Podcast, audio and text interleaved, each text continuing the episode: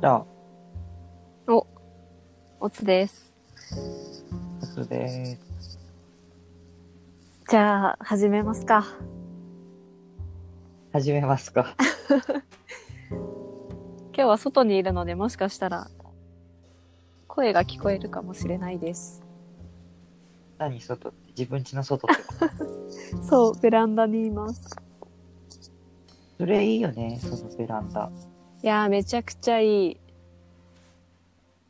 周りに高い建物もそんなにないから見通しがいいし、今はちょうど夕焼けが綺麗な時間ですね。その引っ越しめちゃめちゃタイミング正解だったよね。いやー、正解だった。コロナの前の2月ぐらいだっけな？に引っ越しをして、うん、フル活用してます。いいと思います。ありがとうございます。さてさて。これは、軽く自己紹介した方がいいのかな？前回したっけ？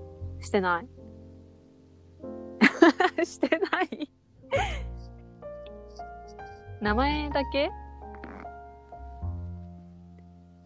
言いますか？名前？あ、そうね。美川です。大野です。何これ？わかんない。これ、そうか。ラジオの概要も話した方がいいのか。そうだね。どういうラジオなんですか？このラジオは。いい質問ですね。あのですね。えっ、と、前の会、前、前というか、昔の会社で、先輩と後輩だった私たち、私が先輩の方ですね。で、小野くんが後輩で、3個差はい。なんですけど、業務ではそこまで関わらなかったんですけど、最後に何件か一緒に仕事をする中で、あ、この人とは性格が違いすぎてきっと関わらないだろうなと思っていたのになぜかこう話をするようになって、わからなさがたくさんありすぎて逆に面白いみたいな関係ですね。で、このラジオは、そのわからなす、わからないことを楽しめたらいいなと思って、会話を繰り広げながら、このわからないってなんだろうっていうのを紐解いていければいいなと思って始めてみました。ちゃんとしたテーマがあるんだね。はい。今、頑張って作った。いいと思います。ありがとうございます。で、第2回目で、昨日か、昨日の夜撮って、聞きました？第1回目。おとといでしょ。おとといだっけ？おとといだ。おとといやって、聞きましたよ。どうだった？うーん。本当に喋ってるだけだよねっていうのはありましたね。しかも1時間20分もね、そう。しかもそのまま出したし。そのまま出しましたね。いや、でも1時間20分誰が聞くんだろうって思いながら出したものの、ちゃんと感想をくださった方が何人かいたんですよ。私はすごくないですかそれ。感動しましたね。すごいありがたいね、そんなの。本当にありがたいとともに1時間20分も時間を奪ってしまいごめんなさいという気持ちも芽生え。まあまあ、ぜひながら聞きしていただければねっていうやつですもんね。そうです。じゃないときついですね、これは。そうですね。真剣に聞くような、苦行です うん、ものじゃないし。いや、でも私は聞けなかったですね。なんか自分の声と、あと、恥ずかしさもあり、10秒で無理でした。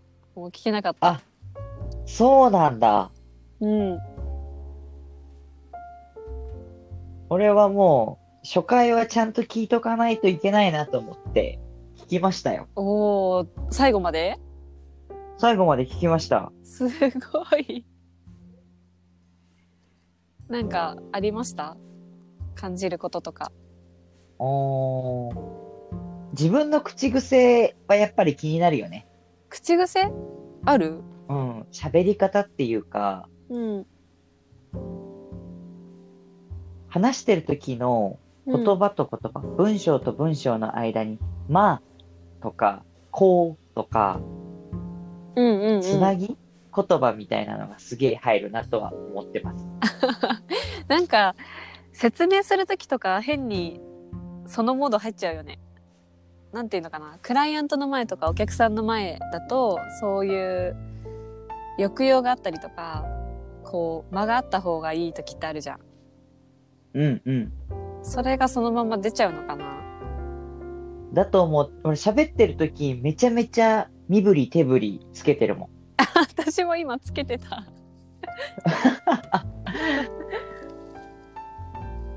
つけちゃうね。そう、それを指して、こうとか言ってんだよね。うん、説明モードになっちゃうんだ。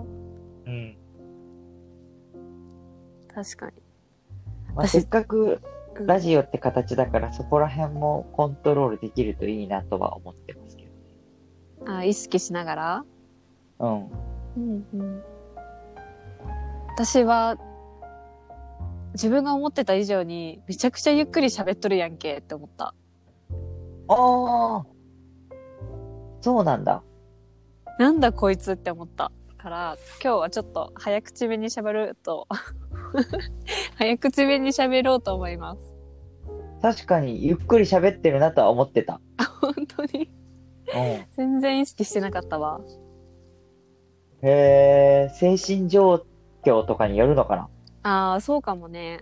だってあれ撮ったのが、何時ぐらいだっけ ?21 時とか ?20 時半ぐらい？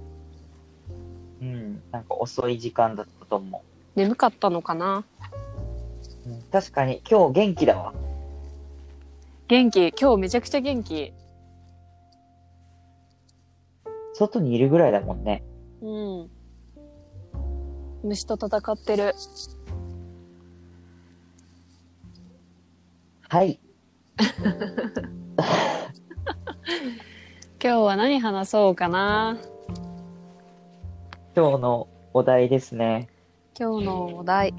でもさ、うんこれ思ったけど、うん。そうやってさ、お題を、この、レコーディングし始めてから渡すじゃない。うん。分かり合えちゃったらどうすんの？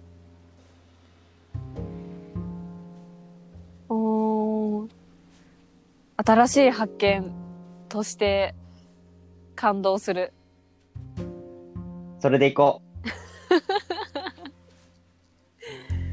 いやでも、基本分かり合えないから、分かり合えたものがあるのであれば、それはそれで嬉しい気がする。う。なるほどね。うん。それでいきましょう、じゃはい。今日はどうしようかな。言葉について話し合いたいなとは思ってたんですよ。あ。言葉。言葉。はいはい。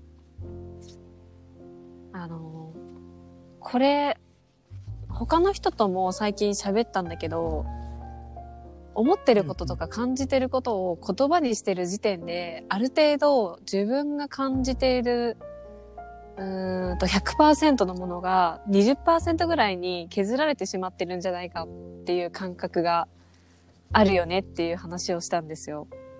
はいはいはいはいはい。でもそれはもうどうしようもない現実で、人に伝えたりとか、自分以外のものに共有したり発信したりする時点で削られてしまうっていうのは仕方がないけど、そこに逆らいたいよねっていう気持ちもある、このどうしようもないやつ。どう？なんで逆らいたいの、それ？えー、なんか、悔しくない？本当にこう、こう思ってるんだけど、どこまで伝わってるんだろうとか、どこまで表現できるんだろうとか、思っちゃうな。だから前提として100%伝えたいっていうのがあるのかもしれない。へえ。そうなんだ。そうだね。なんか、伝えるツールが言葉しかないわけではないけど、だからこそ芸術とかそういう分野が発展してるんだと思うけど、こんなにも言葉に頼らないといけないのかという。あー。悔しさなんだろう？もどかしさがある。なるほどね。ですよ。で、なんか自分の気持ちを伝えたいなって思った時に、相手との、うーん、それを相手に伝えるには、相手が知っている言葉だったり、ものだったりに変換しないといけなくて、多分それが日本語みたいな言語だと思うんだけど、もう言葉になっているっていう既存のものに乗せるしかないのが、なんか悔しい。うんうんうんうん。完璧にその言葉では表せないけど、でも伝えるためには一番近しいだろう言葉を選ぶっていうのが、なんか歯がゆい。あー。でも多分そういう歯がゆさを感じてる人が絵を描いたり音楽作ったりダンスしたりしてんじゃないうーん、そうだろうね。のうん。それがアート？なんかアート以外仕事でもそういうことってあんのかな？あるんじゃない？そのさ、すごい一気に自分たちに身近な話にするとさ、例えば、議事録ってさ、うん、あの、テキストでワードでずらーって書くっていうのとかが基本的だけどさ、なんか絵で描くやつあんじゃん。ある。ああいうのとかも、その、実際何話したかっていうのを機械機械的に伝えていくだけじゃなくて、その、なんだろう、例えばカンファレンスだったりとか、セミナーとかの雰囲気みたいなのを表すんだったらさ、うん、多分絵の表現が必要だったりするし、うん、うん。まあ、アートに、なんだろうな、芸術的な分野に限らず、やっぱそういう表現ってすごく今当たり前になってるだろうし、より、なんだろう、パソコンとかうん、iPad みたいな、うん。そういうのが普及してるから、簡単になってきてるんじゃないかなと思うけど。ああ、確かに。グラレコとか？あ、それそれそれ。いや、そう考えると iPad って革新的だね。そうだね。すごいな、iPad って。うん。持ってる？いや、iPad 持ってないね。なんだっけ？ダイナブックみたいなやつ。あ、違うよ。サーフェスでしょ？あ、サーフェイス。サーはフ、ェイスは書ける？ペイントみたいな。できるよ。あの、ラップトップっていうか、まあ、あの、ノートパソコンなんだけど、そのモニターが外れてタブレットになるってやつで、ペンもついてるから。あ、そうなんだ。そうそうそう。だから、タブレットとして使えるっていうのもある。うーん。でもそういう使い方をしたことある？ミーティング中にちょろっとしたことあるけどね。うん。めちゃめちゃカラス鳴いてんじゃん。元気だなそうだね。いや、そう考えると iPad みたいな、なんて言うんだろう。テキストじゃなくって、ビジュアルで議事録を取るような、グラフィックレコーディングみたいな手法で、あ、でもまあ昔からあったのか。紙にグラレコするみたいな。あったんじゃない？あったけど、その共有のしやすさとか、まあ、作成のしやすさとか、うん。そこら辺はいろいろ変わった。それはタブレットの力だけじゃないと思うけどね。あの、SNS っていう公開の場所ができたとか、個人の発信が簡単になったとか、多分そういうのがいっぱいあると思うけど、うん。タブレットが一役買ったっていうのも間違いない気がする。そうだね。いや、でもやっぱ言葉が一番、すれ違いは起きにくいよね。グラレコでこう、言葉じゃない何かで、まあ、図式とかで表現しようとしても、受け手にとってはその図式を完璧に理解できない可能性もあるし、認識がずれる可能性もあるし。そうだね。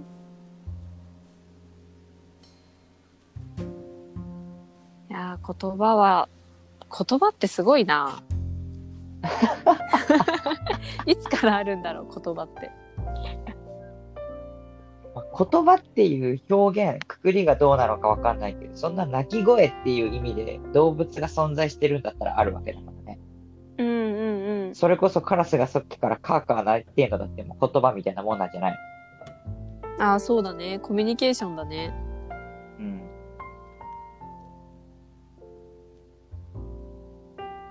アイコンタクトのコミュニケーション面白くない？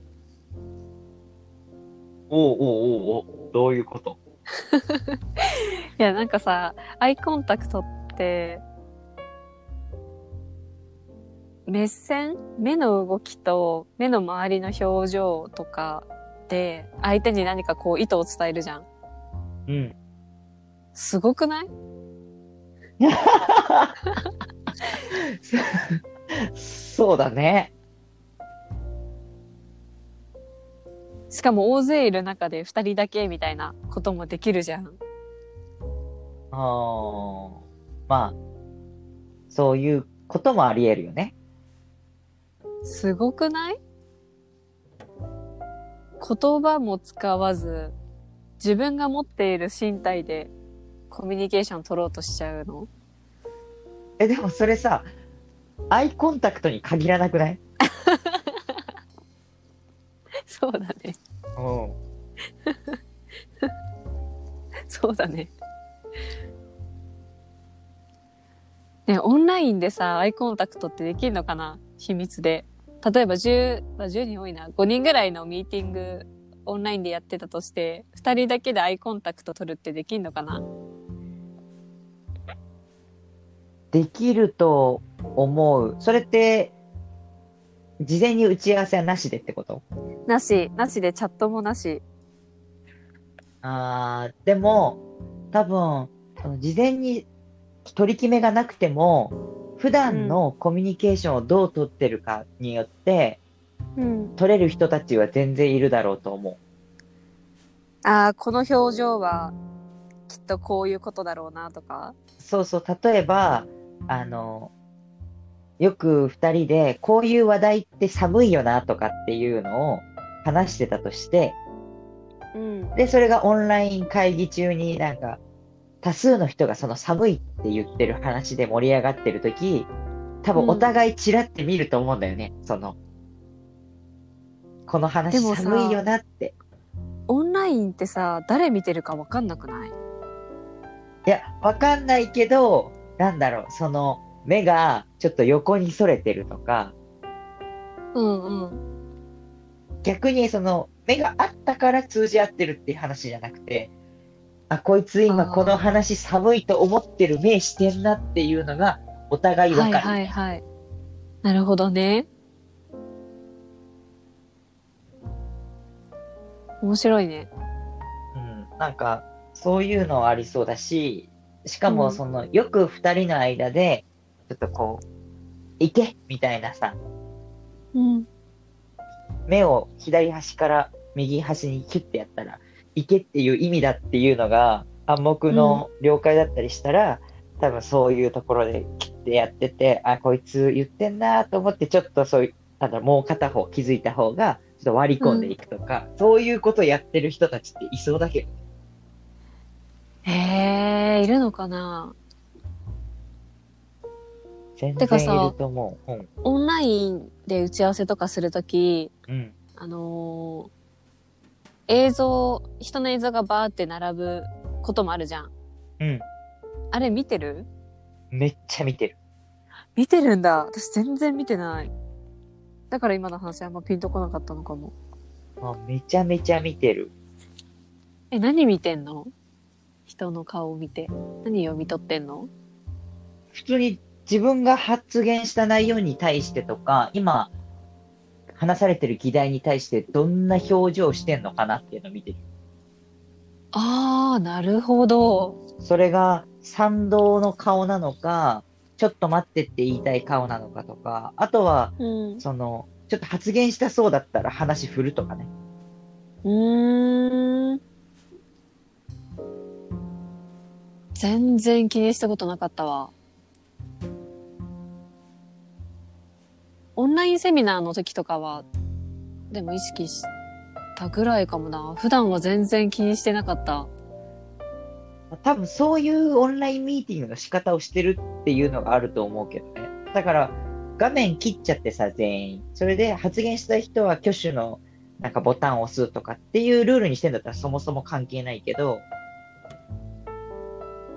今俺がやってるミーティングの仕方はみんな基本的に顔オンになってるから、じゃあそこから情報読み取ろうってなってるっちゅうだけ。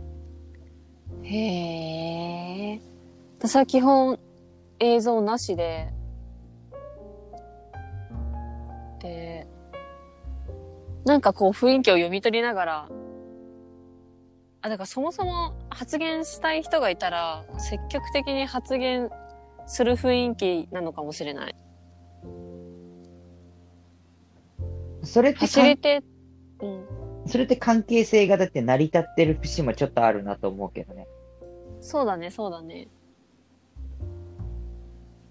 だから勝手に発言してくれたりとか、あ、この人発言しそうだなっていうのをなんとなく読み取って振ってみたりとかうんうんうん。してるから、あんま人の顔見たな、見てなかったな。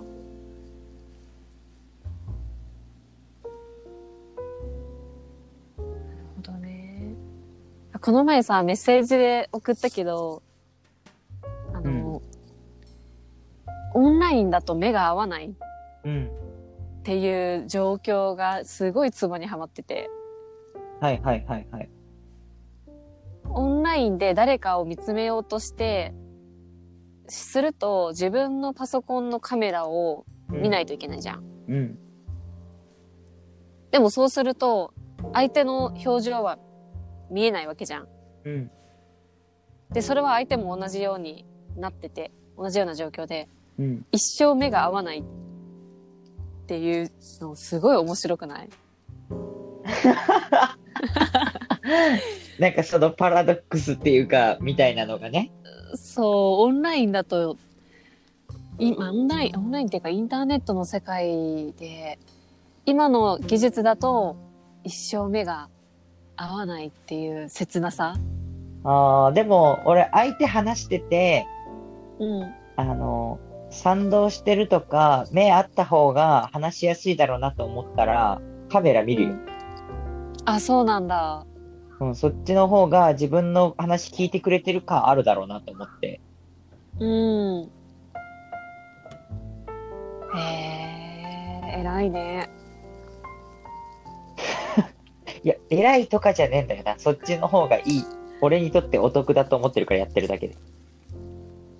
そっかそっか。えーどうやったら目が合う感覚になるんだろうな。やった方が良くてカメラの方を向くのはすごい確かにって理解はできるけど、でもやっぱ目が合ってるかどうかで言うと合ってなくて、切ないな。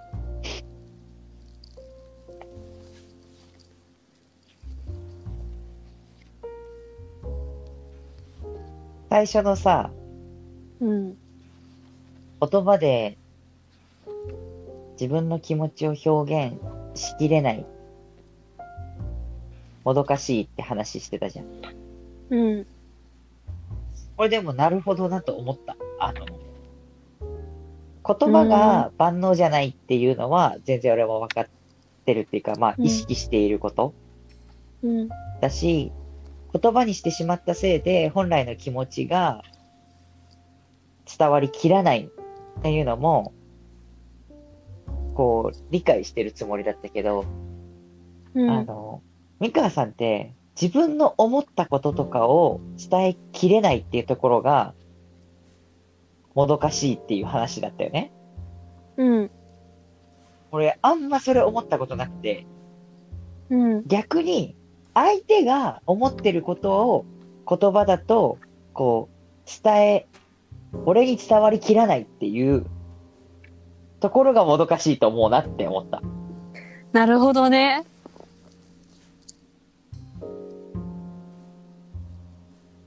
なるほど。うん。なんか自分の言いたいことが言葉にしてしまったせいで、伝わりづらい、伝わりきらない、もどかしい、なんていうのはないけど、相手はこう伝えたいんだろうけど、俺に伝わりきらないよなっていうところで、もどかしいと思ったことは何度も。うん。私、そういう時はすごい嬉しくなる。え？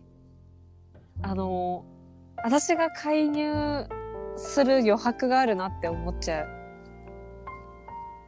その、まあ、A さんっていう人が私に何か伝えようとしてくれて、でも、うまくこう、伝えられなかったっていうのが、うん。受け手の私もそうだし、多分本人も感じてたりとかっていうのを、あの、全体の表情とかから読み取れる時はあるじゃん。あ、なんかうまく伝えられなかったんだな、この子みたいな。っていう時に、じゃあそれを一緒に紐解いていくには、私はなんて質問してみようかなとか、おう一緒にどういうふうに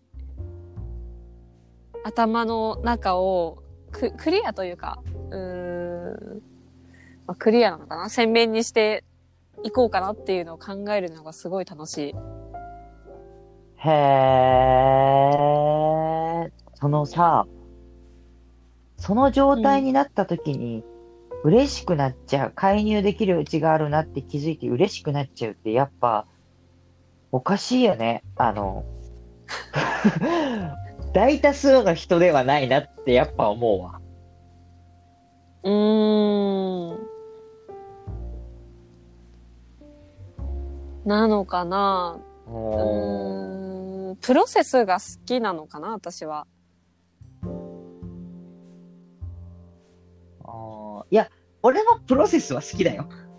うん。プロセスは好きだけど、うんその、相手が伝えたいこと、伝わりきってないな。だから嬉しい。いや、これはすごいな、やっぱり。うーん。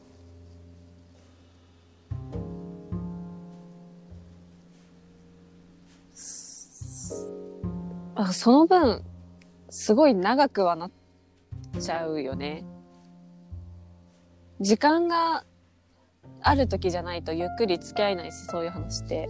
うんうんまあでも、あ、そうだね。なんかお客さん、お客さんもそういう感じで話しちゃう気がしてきた。うん。ああ、もう、ビジネスっていうかなんか、解決っていうか、すごいコンサルティングな感じだ、感じだよね。そうだね。すげえな。うーん。かその相手が、相手の中にある気持ち考えてることに対して適切な言葉だったり、うんとその考えをどうくっつけていったらいいのかわかんないみたいな時は、うん。一緒にこう考えながら整理したりとか、でも質問変えることでスッキリする時もあったりするじゃん。うんうんうん。質問変えるだけです。すごい聡明にこう、スラスラ答えられるようになったりするし、なんかそういうのが楽しい。へえ、それってさ、相手によらないの、よると思う。よるよる。三河さん自身が興味を持ってる人だよね。とか仕事とか、ああ。そうだね。基本はそうだね。あそれはそうだよね。うん。まあでも、やっぱ自分が考えてることを、うーん、この考えてることを一番的確に示している言葉ってなんだろうっていう言葉選びから入るのは結構しんどい気持ちはある。例えばさ、いろんなことってやばいって表現できるわけじゃん。うん。だから私が今感じてることをやばいっていう風に表現することはできるんだけども、違う言葉を選ぶわけで、うん。で、楽しいの中にもたくさんあるわけじゃん。うん。表現す、あー表現っていうのかな。いろんな言葉がある中で、どれを当てはめるのが一番いいんだろうなっていうのをすごい考えてしまう。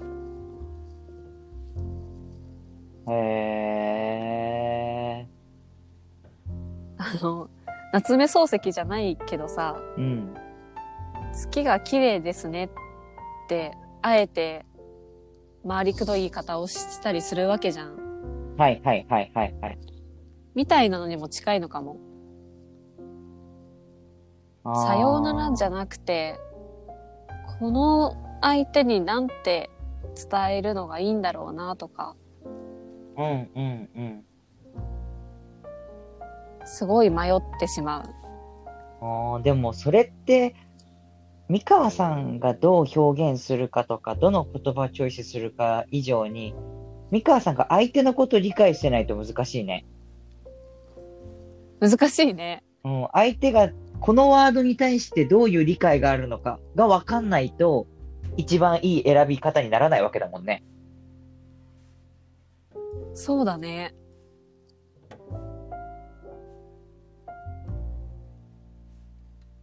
いや、でも相手に合わせる、相手に合わせんのかな？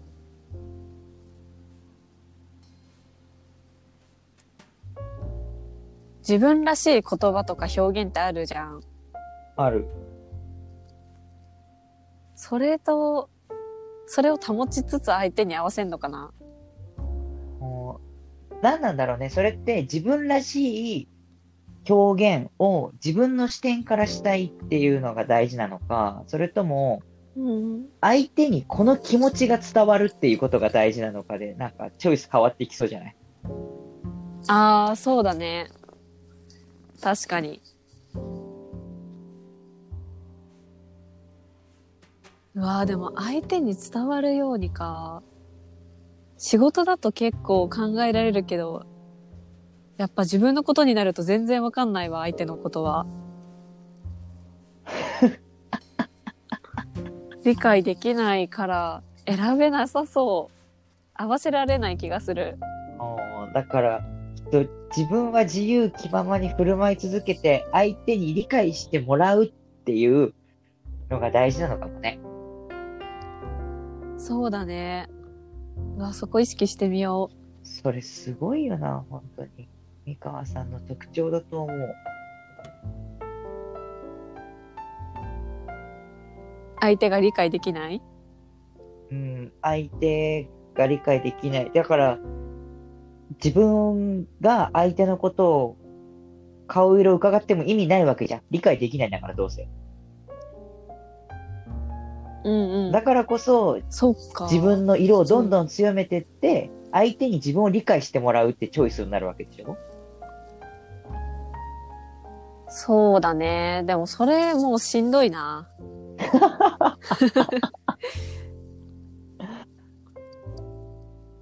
しんどいから変えたい気持ちはある。でも、そこで、相手のことをすごく理解して、それを踏まえて振る舞ったら、もう三河夏代じゃないよ。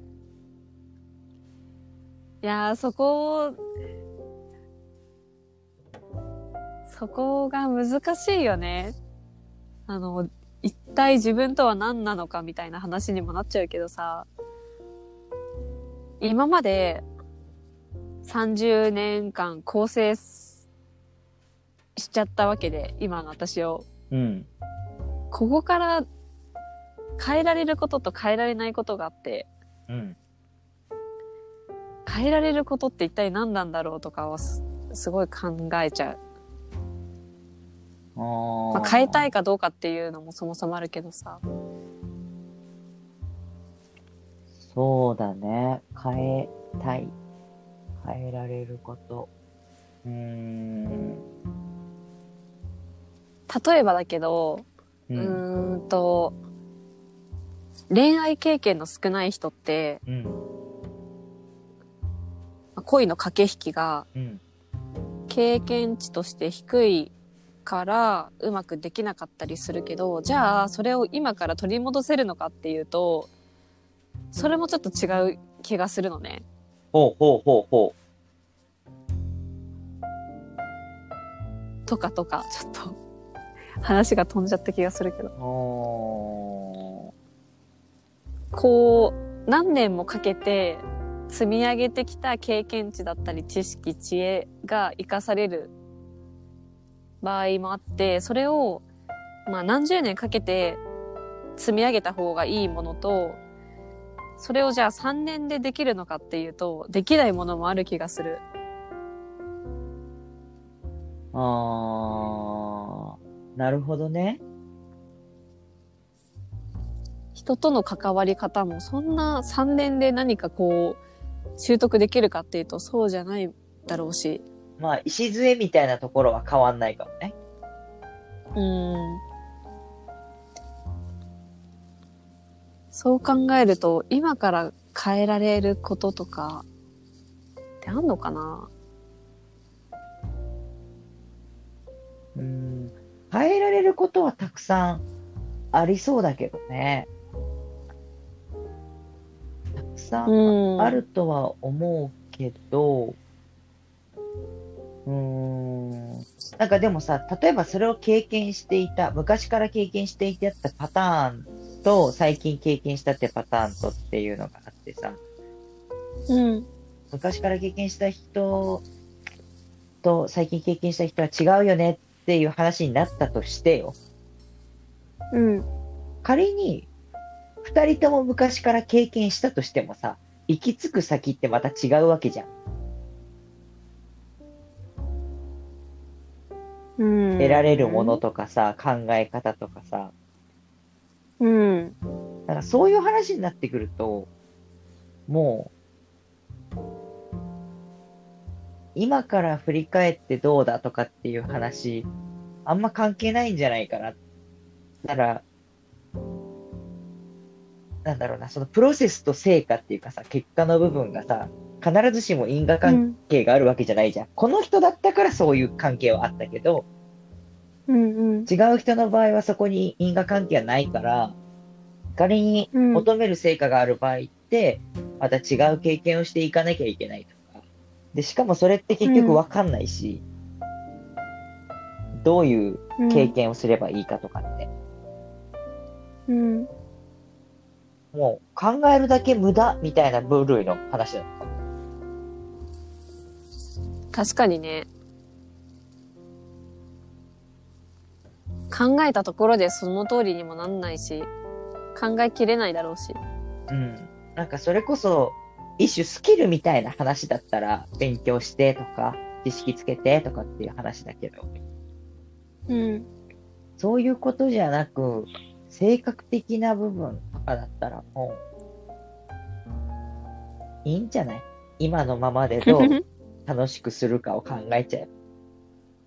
うーん。そうだね。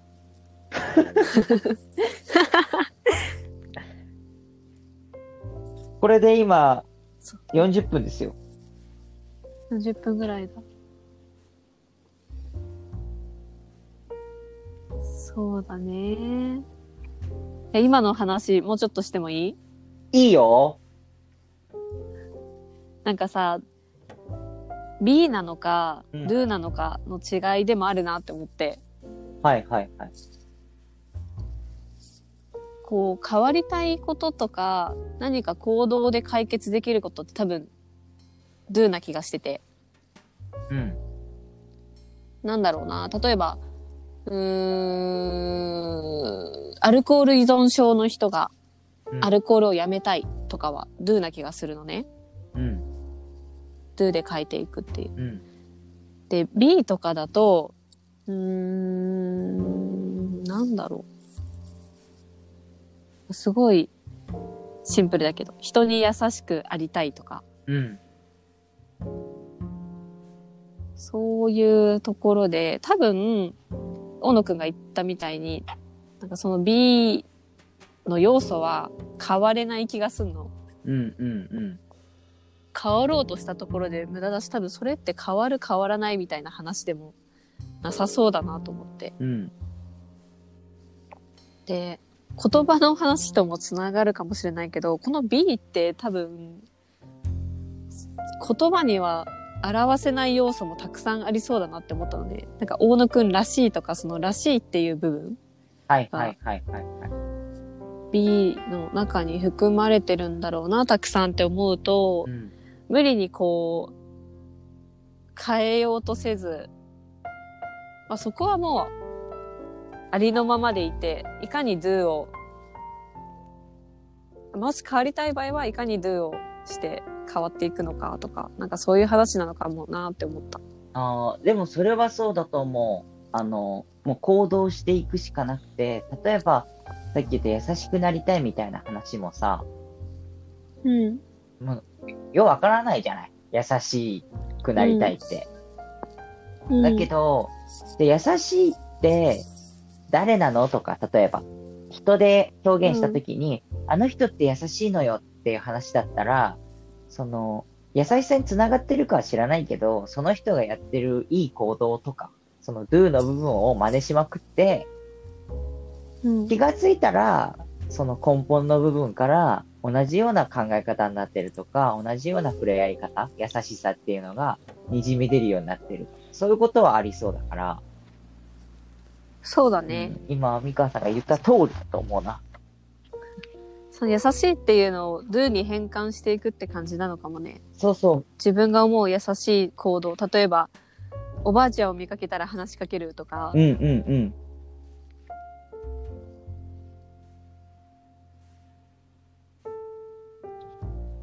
そうやって人は成長していくんだな。そうなんじゃない？内面がこうありたいなと思った時、内面から変わっていくことってなくて、結局行動に紐づいて内面が伴ってくるんだろうから。なんか、ぽいこと言うじゃん。いやいや、俺いつもぽいこと言ってっから。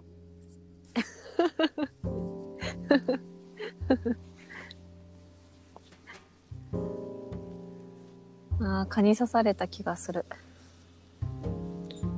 気をつけた方がいいよ、ほんと。わけわからん虫に刺されて、俺本当に足腫れたから。いい。病院行った方がいいのかなってぐらい腫れたわ。で、今はどうなったの？まだ腫れてる。赤ちゃんの足みたいになってた、一時期。それでも病院行かなかったんだ。あの、もう一日この状態続いたら、ちょっとやばいなと思って、一日様子見たら、ほんの少し腫れが収まったから、今に至る。いや、でもほんとすい。ごかった。あの、足首消えてるみたいな。すごいね。そんなに腫れたんだ。そうそうそうそう。気持ち悪い。写真でも腫れが分かっちゃうぐらい。へえ。なんかそういう時さ、すぐに病院行く人と、いや、まだ大丈夫っしょってなる人いるよね。歯医者とかもすごいわかりやすい気がする。あー、歯医者ってさ、定期検診みたいなの行く？行く。あ、行くん行だ。く行く。俺、歯に関しては結構過敏だから。私全然行かない。あー、だってそれって多分、歯が痛くなっても数日後に治ったりするし、治ったっていうか感じなくなったりするし。そもそも歯医者にあんま行ってない人生なんじゃないうん。のうん、だからだよ。あ習慣ってすごいなって思う。俺めちゃめちゃ歯医者行ってるから。だって想像できないもん。歯医者に、今別に痛くないけど検診してくださいって言う勇気がない。あー、まあ、だから未経験だから、そうなるっていうパターンが一個あると思ってて、うん。行ったことないから、あの、今回も治るだろう。まあ、だからある意味、それは行かなくても治るっていう経験の積み重ねだよね。ああ、そうだね。そうそう。だから逆に、俺が行ったりするのは、行ったらより効率よく解決するということが分かってるっていう。なるほど。うん。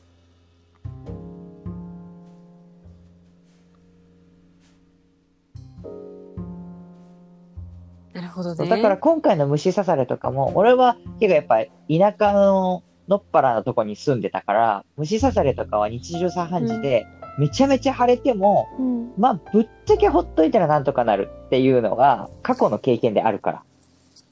そしたらあんまり病院行かないし、い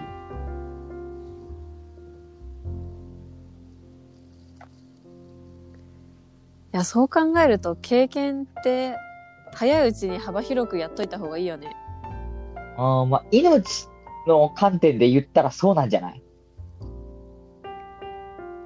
うん。それは間違いない気がする。いろんな怪我とかしたことあったら、すぐこうした方がいいとか。だってさ、なんか頭でバチンって音が鳴って、あれなんか痛いなーと思ってて、気がついたら死んじゃったみたいなことだってあるわけじゃん。でも、知ってる人だったら、それは血管が切れた音かもしれないってなって、速攻で救急車呼んだりするわけじゃん。うんこれ。大事だよね。まあ、経験しかり、知識しかり。そうだね。私、だから骨折したことがなくて、おうおうおうおうしてみたい気持ちはある。ああ、でも骨折も種類によるからな。俺も、その、ポキっていう系統の骨折ってやったことなくて、でも一回だけ、あばらをにひびが入ったみたいなことはあるんだけど、うん、あの、折ったことないから、うん、病院行かなくてずーっと息するだけで痛くて、あんまりにも痛いからちょっとおかしいなと思ってやって病院行ったら、これ折れてましたよって。あ、しかも過去そう、形なんだ。もうあの、あなたが来なかったからくっついてますって。すごいな。そうそう。でも、だったら、行きゃよかったのかなと思いつつ、でもよくよく話聞くと、折れてたからってどうなるわけでもないみたいな。その、診察してもらっても、折れてますよってことがわかるだけみたいな。その、なんだろう、変な方向に曲がっちゃったとかだったらさ、よくあるギプスとかつけたり、腕だったらね。あるけど、あばらって別にそういうのないからさ。確かにね。そう、痛み止めもらえるかどうかぐらいなんじゃないっていう。うん。なるほどね。え、今からでも経験したいことってある？今からでも経験したいこと？それは、過去こういう経験がしたかったってことじゃなくて、今から。うん。今から経験したいことね。あー仙台に住みたい。へえ、なんでなんで？え、仙台って大学時代住んでたんだけど、うんめちゃめちゃいい街で。そうなんだ。もうめちゃめちゃいい街なんで、そこ住みたい。あのー今回こういうコロナの影響があって、一気にリモートワークとかって進んだけど、うんそういうこと考えると、まあ、仙台でも働けるわけよ。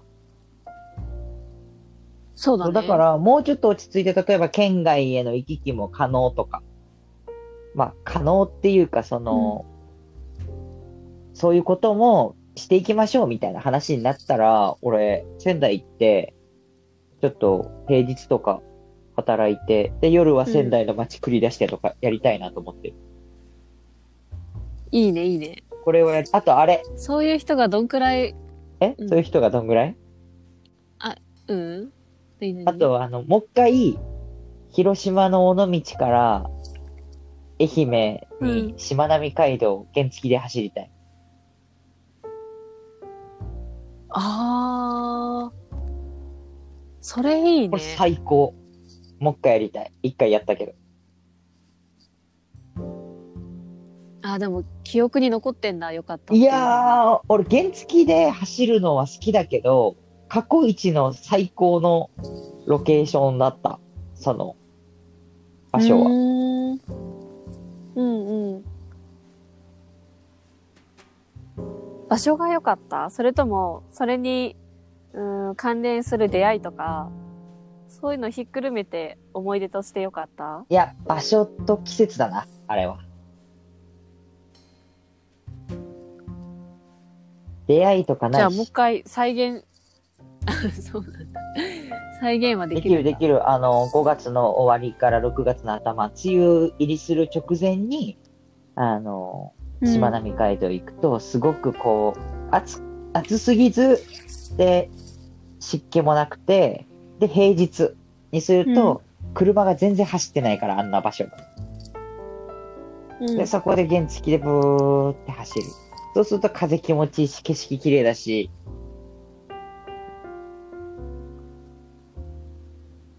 今じゃん。そうそうそうそう。最高オブ最高。本当は去年ちょっとそれやろうかなと思ってたんだけど、あだらだらしすぎうんてチャンスを失って。で、今回こういうことになってるわけじゃん。だから、やろうと思った時にやらなあかんなって思いました。え、じゃあ行くの？今いや、年。今年は行かない。なんか、まだちょっと、こういう時期だし。うん。今回のこれで、その、リモートの、なんていうのかな、考えとかってどんくらいの会社が変わるのかなもう、数はわかんないけど、でも、ん10年分ぐらいは、早送りした感じするよね。する。するねう。ん。ゆっくりどうせ変わってくんだろうみたいなところが、うわっって言って、それこそ我々の古巣なんて 結構大きな舵を切ってるわけじゃないですか。うん。でも、早すぎて対応しきれないところも多そうだけどね。人によっては。うーん。ま、だってた、例えば、うー週3は家でね、家で過ごしてね、みたいな。家で仕事してねってなると、えっ、と、今回のコロナが数ヶ月だったから、家の仕事環境もそこまで整え、整えなくていいかなって思ってた人たちが、もうそれが日常になるわけだから、いろいろこう揃えないとなとかう、ん。なったりするわけじゃん。うん。だから家の中に仕事の場所をしっかりと確保しないとなとかなったり、あとは、お子さんがいらっしゃるところとかも、その、家のことと仕事のことを真剣に考えないといけないんだとかなったり、変化が急すぎて、私たち自身が追いつけてない部分がありそう。それはもうだって今回はさ、災害なわけだからさ、うん必ず何か犠牲になってるものってあって、そもそもだよ。その、10年かけて変わっていくようなことが、数ヶ月で変わったってなったら、そりゃ、あるよ、弊害。うん。それを受け入れられるような環境だといいよね。そうだね。まあ、みんなで許容できるような。それって、やっぱ早送りしちゃったから、今の時点では許容できなかったとしても、許容をしなきゃいけないっていう環境に変わってくんだろうね。うんうんうん。例えばさ、どこかのメディアがアンケート調査してたけど、リモートワークで仕事の効率が上がったか下がったかみたいなのに対して下がったって言ってた人が大う半ん。を占めるような調査結果あったけど、まあそりゃそうだろうなと思いつつ、うん下がったからじゃあやめようってなるのか、いや、下がったっていうことを受け入れて、下がったまま、この、それを100%として、なんとかしていこうってなるのかも結構違いそうだよね。そうね。しかも、俺、ああいう調査って、あの、どれだけ意義があんのっていうのは思ってんだけど、うんその個人別に効率が上がった下がったなんて聞くことにほぼ価値ないと思ってて、うんうん。そんなのを把握してる人間なんてほぼいないっていうか、あの、理解できる人間って多くないと思ってんのようん。見るべきは結局それで売り上げ上がったのとか、そういう話。まあ確かにね。そうそう、なんかこれまでだって、上がったか下がったかって、当事者に聞くものじゃないよね。そうなのよ。だってこれまでなんか会社に行ってる時点で働いてる感を感じてるわけだからさ。中身ないことを仮にやってたとしても、それだけで働いて何かをやっている。その、意義があるかないか、うん成果がどうか置いといて、プロセスとしてやっている感じがする。中からずっと家にいるから、その感覚は得られない。うん。だとしたら、アウトプットが仮に同じだったとしても、それって下がったっていうふうに言っちゃうわけじゃん。うん。まあ、だから、当てにならない調査結果だなって思ってる、あれは。うんうん。確かに。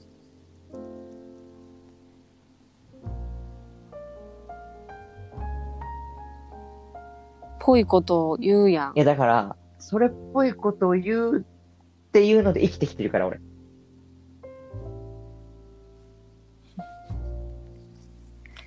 いいね。適当だな。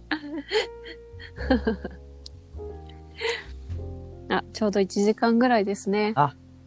いいんじゃないですか？良さそうですね、今回は。まあ長いけどね、1時間も1。時間バカ長いから。でも感想をお待ちしてます。そう、あれ前回ってどのぐらいの人が感想をくれたの？えー、っとね、3人ぐらいかあな。あ、でも3人いたんだね。なるほどね。いや、すごいなって思った。えー、聞くだけじゃなく感想までくれたという。え、ね。待って、その感想俺もらってないんだけど。あーあとね、音声、音声というか、ああ、そういうことね。オンライン上でそうそう、聞いたよ、みたいな感じで、もらいましたね。なんかまたちょっとじゃあ反響があったら、ぜひ共有してもらって。はい。